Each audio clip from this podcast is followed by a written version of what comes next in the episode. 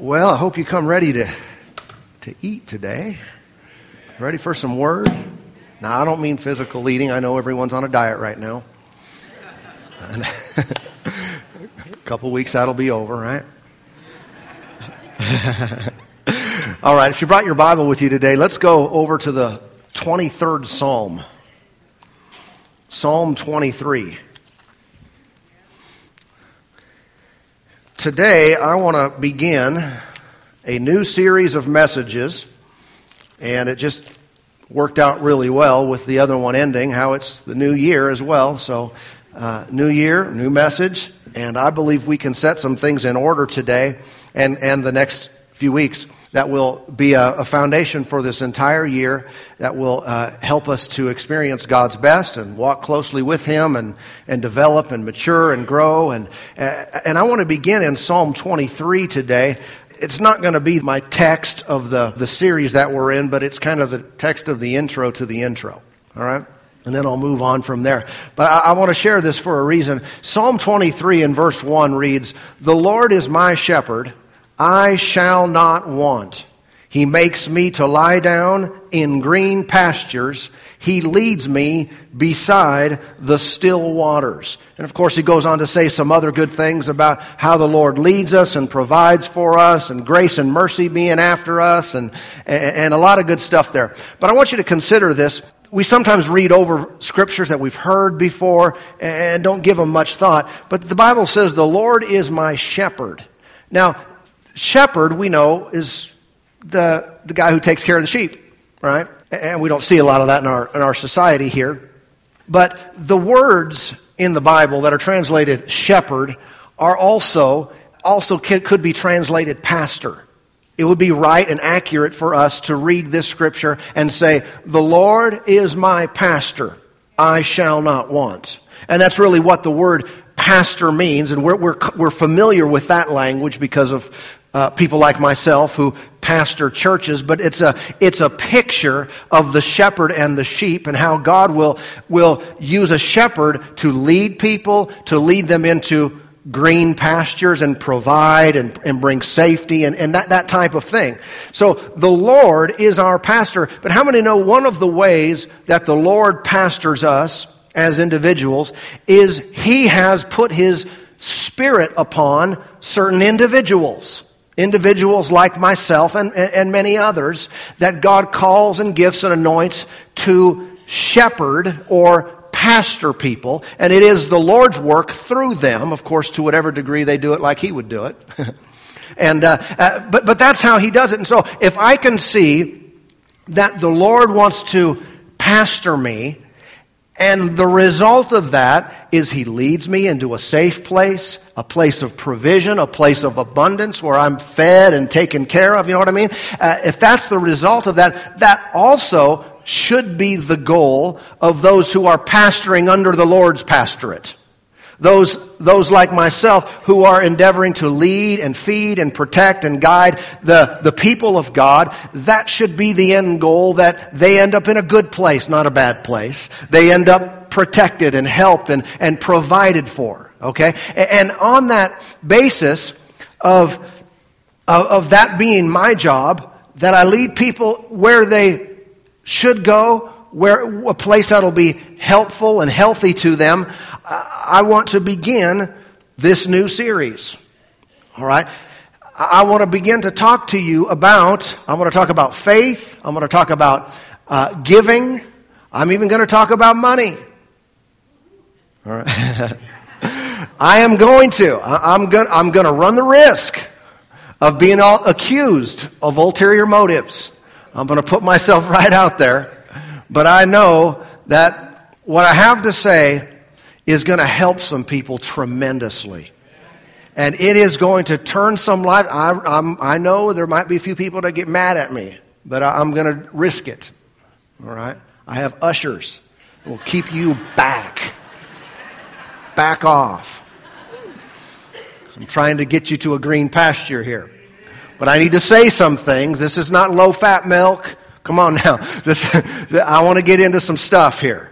This is, I want to get into some, some real, real good Bible stuff, not going to water it down. It's not a seeker friendly message. It is the Word and the will of God, and the end result is really, really good. So I want to go over to Acts chapter 20. I'm kind of approaching this like, like the apostle Paul did. He wrote to the Philippians, you might remember the fourth chapter of Philippians, he was talking to them about their giving and about their offerings. He said, Not that I desire a gift, but I desire uh, that fruit, the fruit that abounds to your account. I desire fruit that abounds to your account. And so there's a way, there's a reason why fruit, or being the result of something, abounds to people's accounts, and there's a reason why it's not, and we need to understand these principles. Okay? At the end of the day, uh, no one's going to take or pressure or even ask you for a dime. All right? But we will all have the ability to walk in God's blessings. All right? Does God have a plan for your finances? He really does, and it's a good one. And the blessing of God goes beyond the fi- goes beyond finances, but uh, it's a good plan. It's not like the world thinks. It's not like the fleshly mind thinks. It, but it does produce a very, very good result. In Acts chapter 20, we have a statement here, a quotation from Jesus that actually we don't find written in the Gospels, Matthew, Mark, Luke, and John, but we know from John that Jesus said and did much, much more than was ever written down. They quoted this here well, just read the whole verse. I have shown you, verse 35, I have shown you in every way by laboring like this that you must support the weak and remember the words of the Lord Jesus that he said, it is more blessed to give than to receive. Say that last part out loud with me. It is more blessed to give than to receive. Amen. Amen. And, and, so these are the words of the Lord Jesus. Let, let's, let's examine this for a moment. What does it mean to be blessed? Is that just a, a nice phrase like, have a good day, you know, be blessed? These things are used, when, when, I, when I find these things used in, in the Bible and in Scripture, I tend to think that they're not just there as, as hey, see you later. Have a good one. You know, knuckle bump. And, uh, no, that they actually have real meaning and real, real impact on our lives. To be blessed, some of the words used in definition would be fortunate or well off, happy. Um, when someone is blessed, they are added to as opposed to diminished or taken, taken from. When you are blessed, we might say it this way, things just work. I don't know if that's appealing to you at all, but that is appealing to me. I don't like to put a lot of time, energy, money, effort into things and they fall flat and they don't work. The blessing of God makes things work in all areas of life. Okay, okay, it's not just your finances, but relationships, work, health, marriage, everything the blessing of God wants to uh, affect. I think it's interesting how the Amplified Bible amplifies out this word blessed. You'll see it commonly in that translation if you've read it. It says, makes one happier and more to be envied. Makes one happier, I think we're all for that, and more to be envied. Well, that's interesting. That would be a good question for us. Does anybody want your life? Do your friends, your associates, your people you come in contact with, does anybody see you and say, man, I, I would like to just be them? I, would like to have their life. Look at, look at how things are going for them. Look at their family. Look at their whatever. And they have a desire to be like you or to have what you have, to have the experience of life that you're having. I know it's kind of a deep thought, but listen, if there's none of that, Good news, we've got some way to go.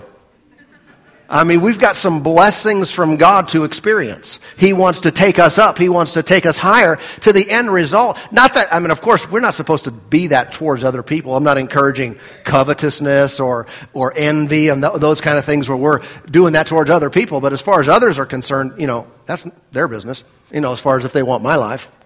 I mean, they can't have it, but you know what I mean. I think it's a good thing for the people who love God and want to serve God, their life is so good that others look at them and say, What is happening here? What is going on? What is it about your life that works? Because we have a good answer, right? It's not, it's all about me. I was just born that way, you know? I'm just, you know, just good looking. And, uh, no, I mean, we're going to say it's, it's the blessing of God. I don't get any credit for this. I have sinned. I have fallen. I didn't deserve this, but God has been good to me. His blessing is on my life. And so that's what it means to be blessed. Sometimes I get a clear understanding of a word by looking at the contrast to it. What about the word cursed?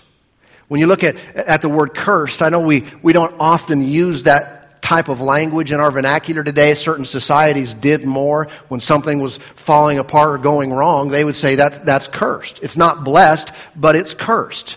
And when something is cursed, you, you know, it's something that's afflicted with harm. It's evil spoken of. It's things that fall apart. Nothing really works. All right.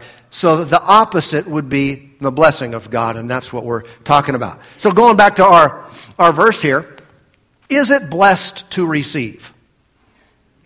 Is, is it a blessing to receive? Well, it is a blessing. I don't think we really need convinced about that. I mean, if I put a hundred bucks in your in your hand, you know that old the old Pentecostal handshake, uh, you're blessed, right? You know immediately. I can do something with this. I can pay for my food, or, or, or I, I, am blessed in receiving. I, don't think we ha- we have to.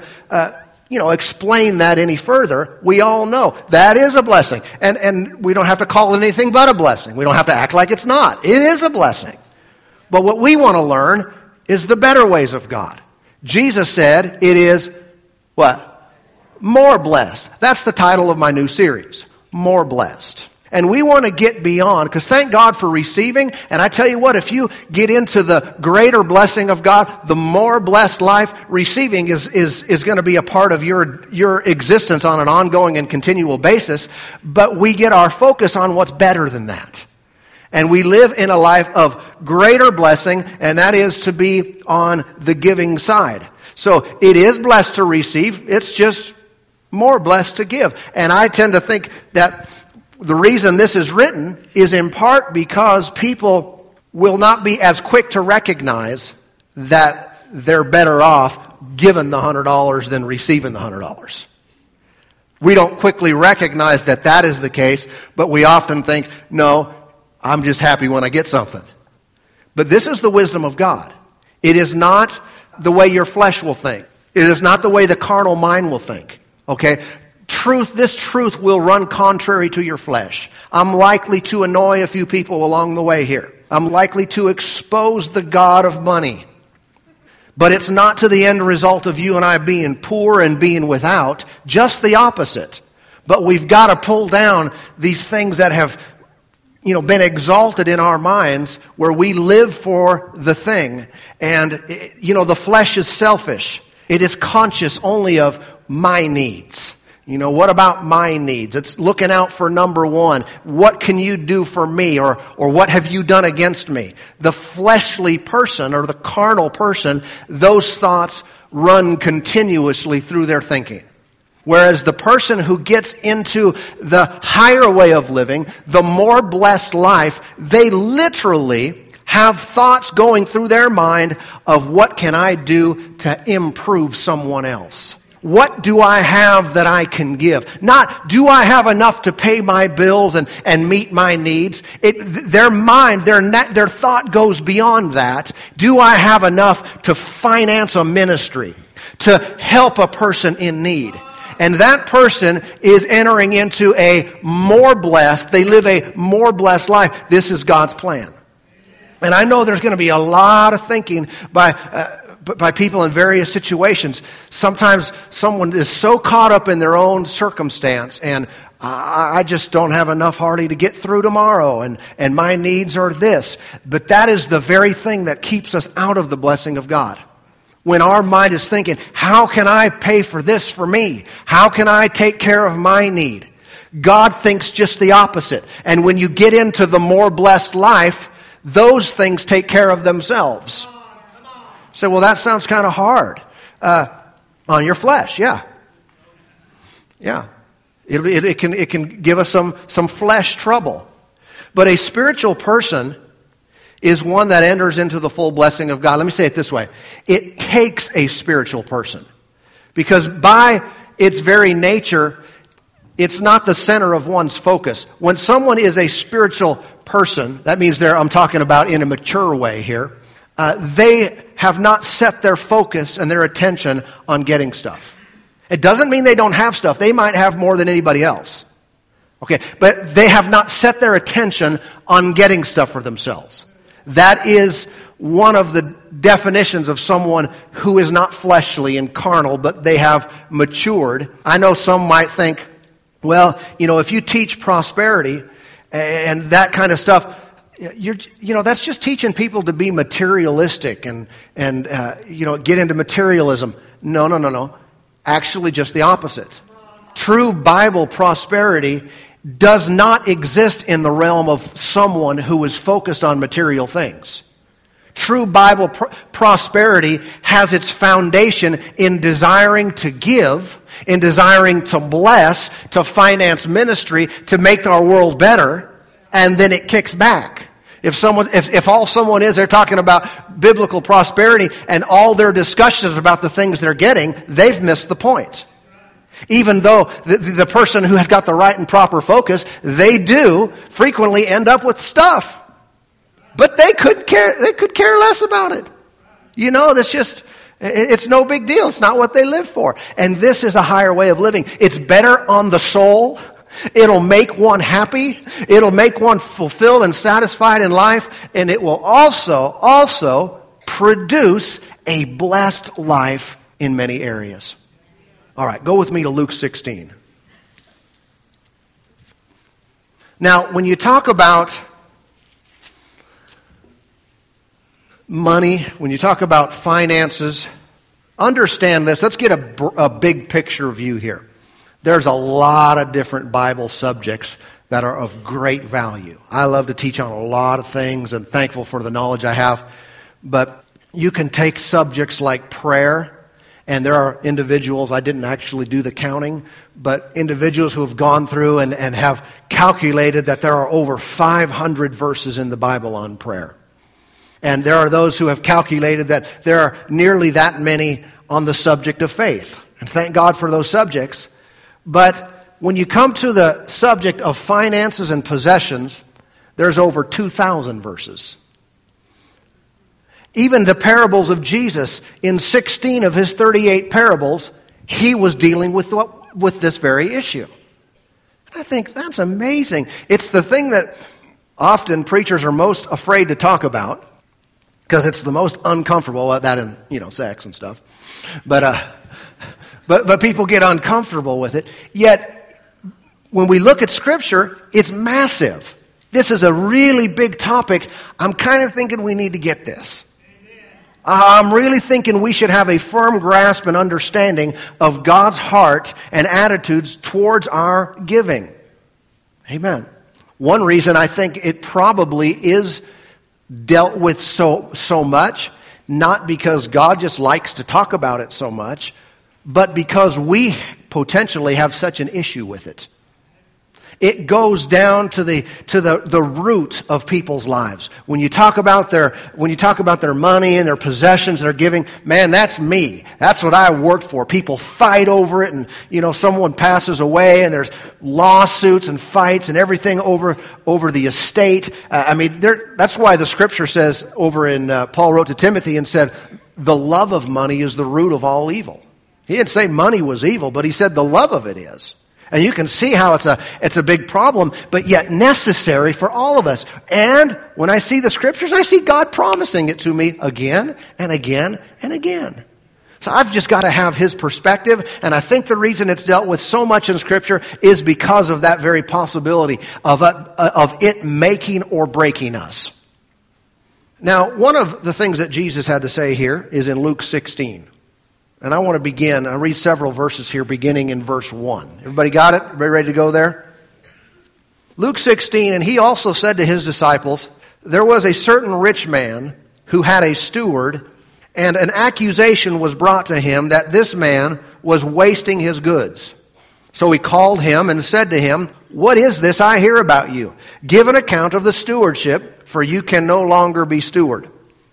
Then the steward said within himself, What can I do? For my master is, ta- is taking the stewardship away from me. I cannot dig. I am ashamed to beg. I have resolved what to do, that when I am put out of the stewardship, they may receive me into their houses. So he's looking out for himself here in this way. So, but he called, so he called every one of his master's debtors to him and said to the first, How much do you owe my master? And he said, A hundred measures of oil. So he said to him, Take your bill, sit down quickly and write fifty. In other words, cut your bill in half. Then he said to, said to another, And how much do you owe? And he said, uh, He said, A hundred measures of wheat. And he said to him, Take your bill and write eighty. So the master commended the unjust steward because he had dealt shrewdly for the sons of this world are more shrewd in their generation than the sons of light. Okay, so that's the story.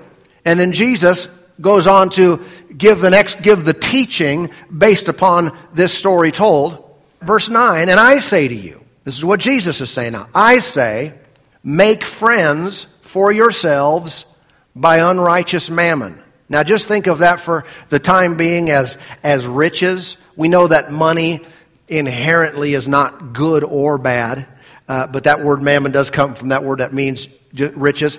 Make friends by unrighteous mammon, that when you fail, they may receive you into an everlasting home.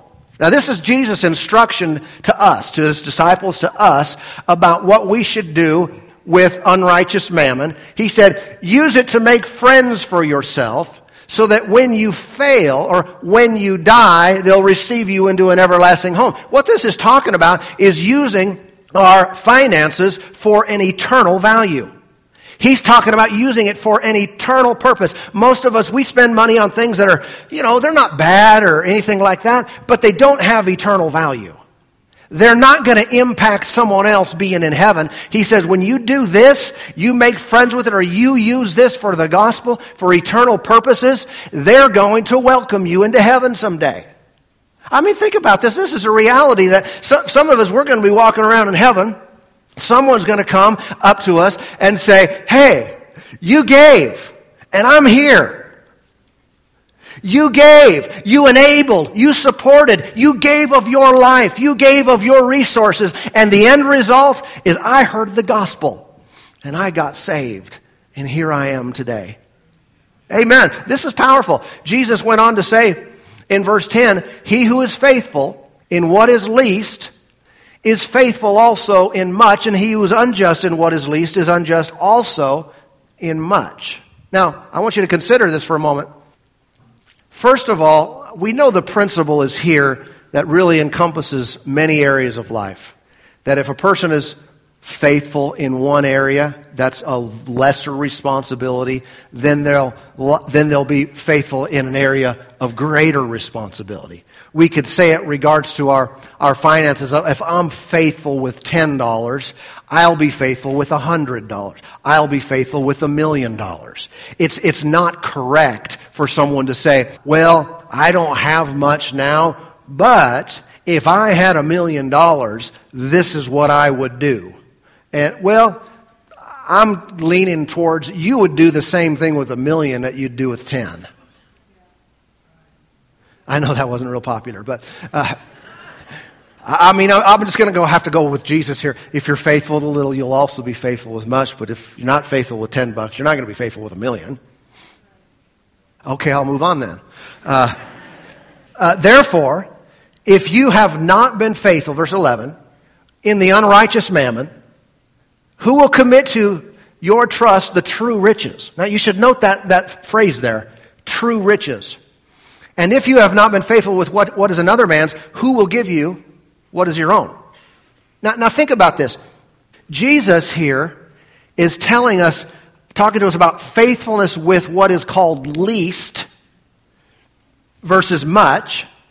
And then he calls what is least the unrighteous mammon, your possessions, riches, so forth, and what is much, true riches. Do you hear what he's saying here? He's saying this whole money thing, this whole giving part of our life, this giving for eternal purposes and values, this is least. This is the bottom rung. This is the starting point. This is not the deep things of God. This is not the greater areas. This is not the areas of life where, you know, sometimes people will say, I, you know, I've moved beyond, you know, the babyhood state of Christianity and I'm, I've moved into the deeper things of God and I'm, you know, flowing out there and, uh, and all the, no, no, no, no. Many times I've seen people like that that think they are so deep, so mature, so well grounded, and they haven't even gotten the money thing settled in their life yet.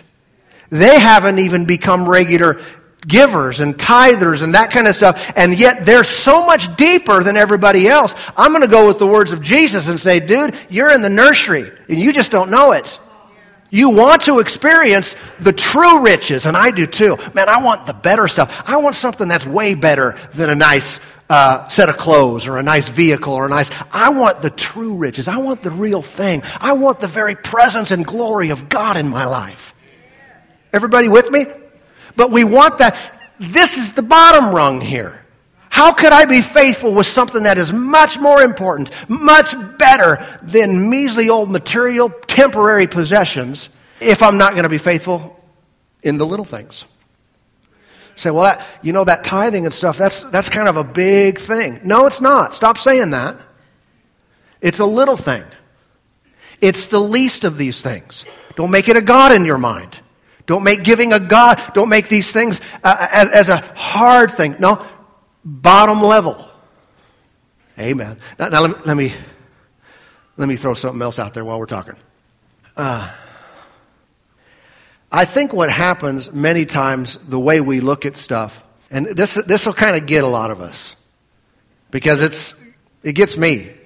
I mean, as far as some things I've done in the past, but many times people have the idea that when they get to a certain level, financially, material in their life, they will be able to give at that point. In other words, when I get, see, I'm living check to check. When I get this pay raise, that, then I'll have extra and I'll be able to give. Or, you know, thinking more grandiose, when I strike the jackpot, and I get all this money, then I will become a giver. I'm going to do a lot of good things with that. Here's the, here's the problem with this type of mentality. It is completely excluding God from the equation. If my, if my commitment is to be a giver when it's not going to affect my life at all, when I do not have to trust God at all, when his promises can be totally not true, he can be gone as far as I'm concerned, then I'll give. And I call that faith. I call that trusting God. I call that honoring him. Come on now. If you got that, that kind of stung. You didn't get it. When we give, I'm talking to giving to the ministry, giving the church here, give to other people, multiple areas of giving. When we give, is it something that we have calculated that we can give and live with? In other words, we won't notice it being gone. In other words, God does not have to come through for us. There need not be any, any supply as a result of God's promises to us to fill the void, or do we only give when we, quote, can? All right, I'm being real quiet, but see, here's what I'm here's what I'm looking for. Here's what I think is very important: that we get in a position where we trust God, where we're actually living by faith and not just saying it. It's one thing to live by faith or say I live by faith when all is well and there's nothing to exercise it on. It's another thing to step out of the boat and onto the water, and if God doesn't show up, you're sinking. And I'm not saying to do things like that flippantly. You know, I'm not saying just to start writing checks for money you don't have and God will show up. I'm not talking about being, I'm talking about being led by the Spirit. I am talking about taking God at His word and taking steps of faith. But that's when we bring God on the scene. If we don't do that, the blessing in our life will be the limitation of what we're able to produce. You might be a good budgeter and you might have, be able to plan things out and you might be able to live a, a good life. I mean, that's the blessing of God too to some degree. Uh, and that might be, but that'll be the extent of it. And I'm telling you, there's much more. There is so much more available to us where we get beyond what we can do and we tap in to the material blessing and favor of God where it comes to us and things we do just succeed and we get in situations where, man, I'm sure glad God's on the throne because if He's not, I'm in trouble. But you know you heard from Him. But you know you're doing what's right. You know you're in the right place. And so you thank Him. Thank you, Lord. This is going to be a good one. People are going to want my life after this. People are going to, they're going to be drawn to this because this is your blessing, undoubtedly your blessing in my life. Amen. If I were to just throw a number out there, I think this whole issue of, of giving and living a more blessed life gets to the heart of issues beyond finances. It's a hard issue that affects so many areas of life. If I were just to throw a number out there, I'd probably say nine out of the ten, nine out of ten Christians that I meet that live perpetually from problem from problem to problem to problem, this is one of, this is their biggest issue. And yet we want to fix it in so many other ways. But at the heart of this issue is this belongs to the Lord. And I honor him with it. But not, not just that. It's not just a matter of outward action. I trust him with it. I trust him with my tithe. I trust him with my stuff, with my giving, that he is providing and able to provide for me in a much better way than I'm able to provide for myself. You know the, the best and number one expression of someone who loves? You probably have an idea because of the topic here. But remember John 3:16? It reads for God so loved the world what did he do? He gave. He gave. When we're really operating in the love of God, that's what happens when a person gets born again. And there is a deposit of God's love on the inside. They immediately want to stop thinking about all of my needs, all of my stuff. Mine, they immediately start want to, they want to start helping someone else. They want to help someone else get into heaven. Man, they want to help someone else uh, get food on their plate, whatever, whatever the need may be. But that's the way that God is. He loves and He gives. And that's the way that we are to be. Now, I want to finish with this thought today. And we'll pick up and we'll get into some good stuff going forward. But we are blessed by faith. I say that in a specific way on purpose. We are not blessed because we give. And that might, not, might seem confusing. The Lord has already blessed every one of us in Christ. And there is nothing we can do to add to that. It's not like if I pay God off, He'll bless me. If I, He's wanting me give a little bit more and then I'll bless you. I am blessed because I believe in the finished work of the cross. That Jesus was made poor that I might be made rich. But listen, and I have a series. You can go listen to it. Uh, taught it two years ago called Faith for Finances. Didn't deal much with the giving side, but Faith for Finances. Now watch. Here, here's the kind of faith I'm talking about though. Trusting God for His blessing in your life is not a passive, idle, do nothing type of faith. It is not a dead faith. It is a faith that's alive and active. And so if I am trusting God for His blessing to manifest and show up in my life, my faith is exercised in this area through giving. So what produces God's blessing? My giving? No, by believing. But giving is a, is an outwork. Giving is an outwork, a natural outwork of believing in God's faithfulness to provide for me. If I'm afraid, if I have doubt, I'm holding on to everything I got, man. But if I have confidence that He is El Shaddai, that He is the God who's more than enough and He wants to meet and supply my need and fulfill my desire, then giving is not an issue. When someone's 100% God's, 10% is nothing. And so this is where we're going with this. We are going to walk in the blessings of God by faith. And the Lord is leading us and showing us how that faith is lived out, how that faith is exercised, how that faith is released. Amen. Amen.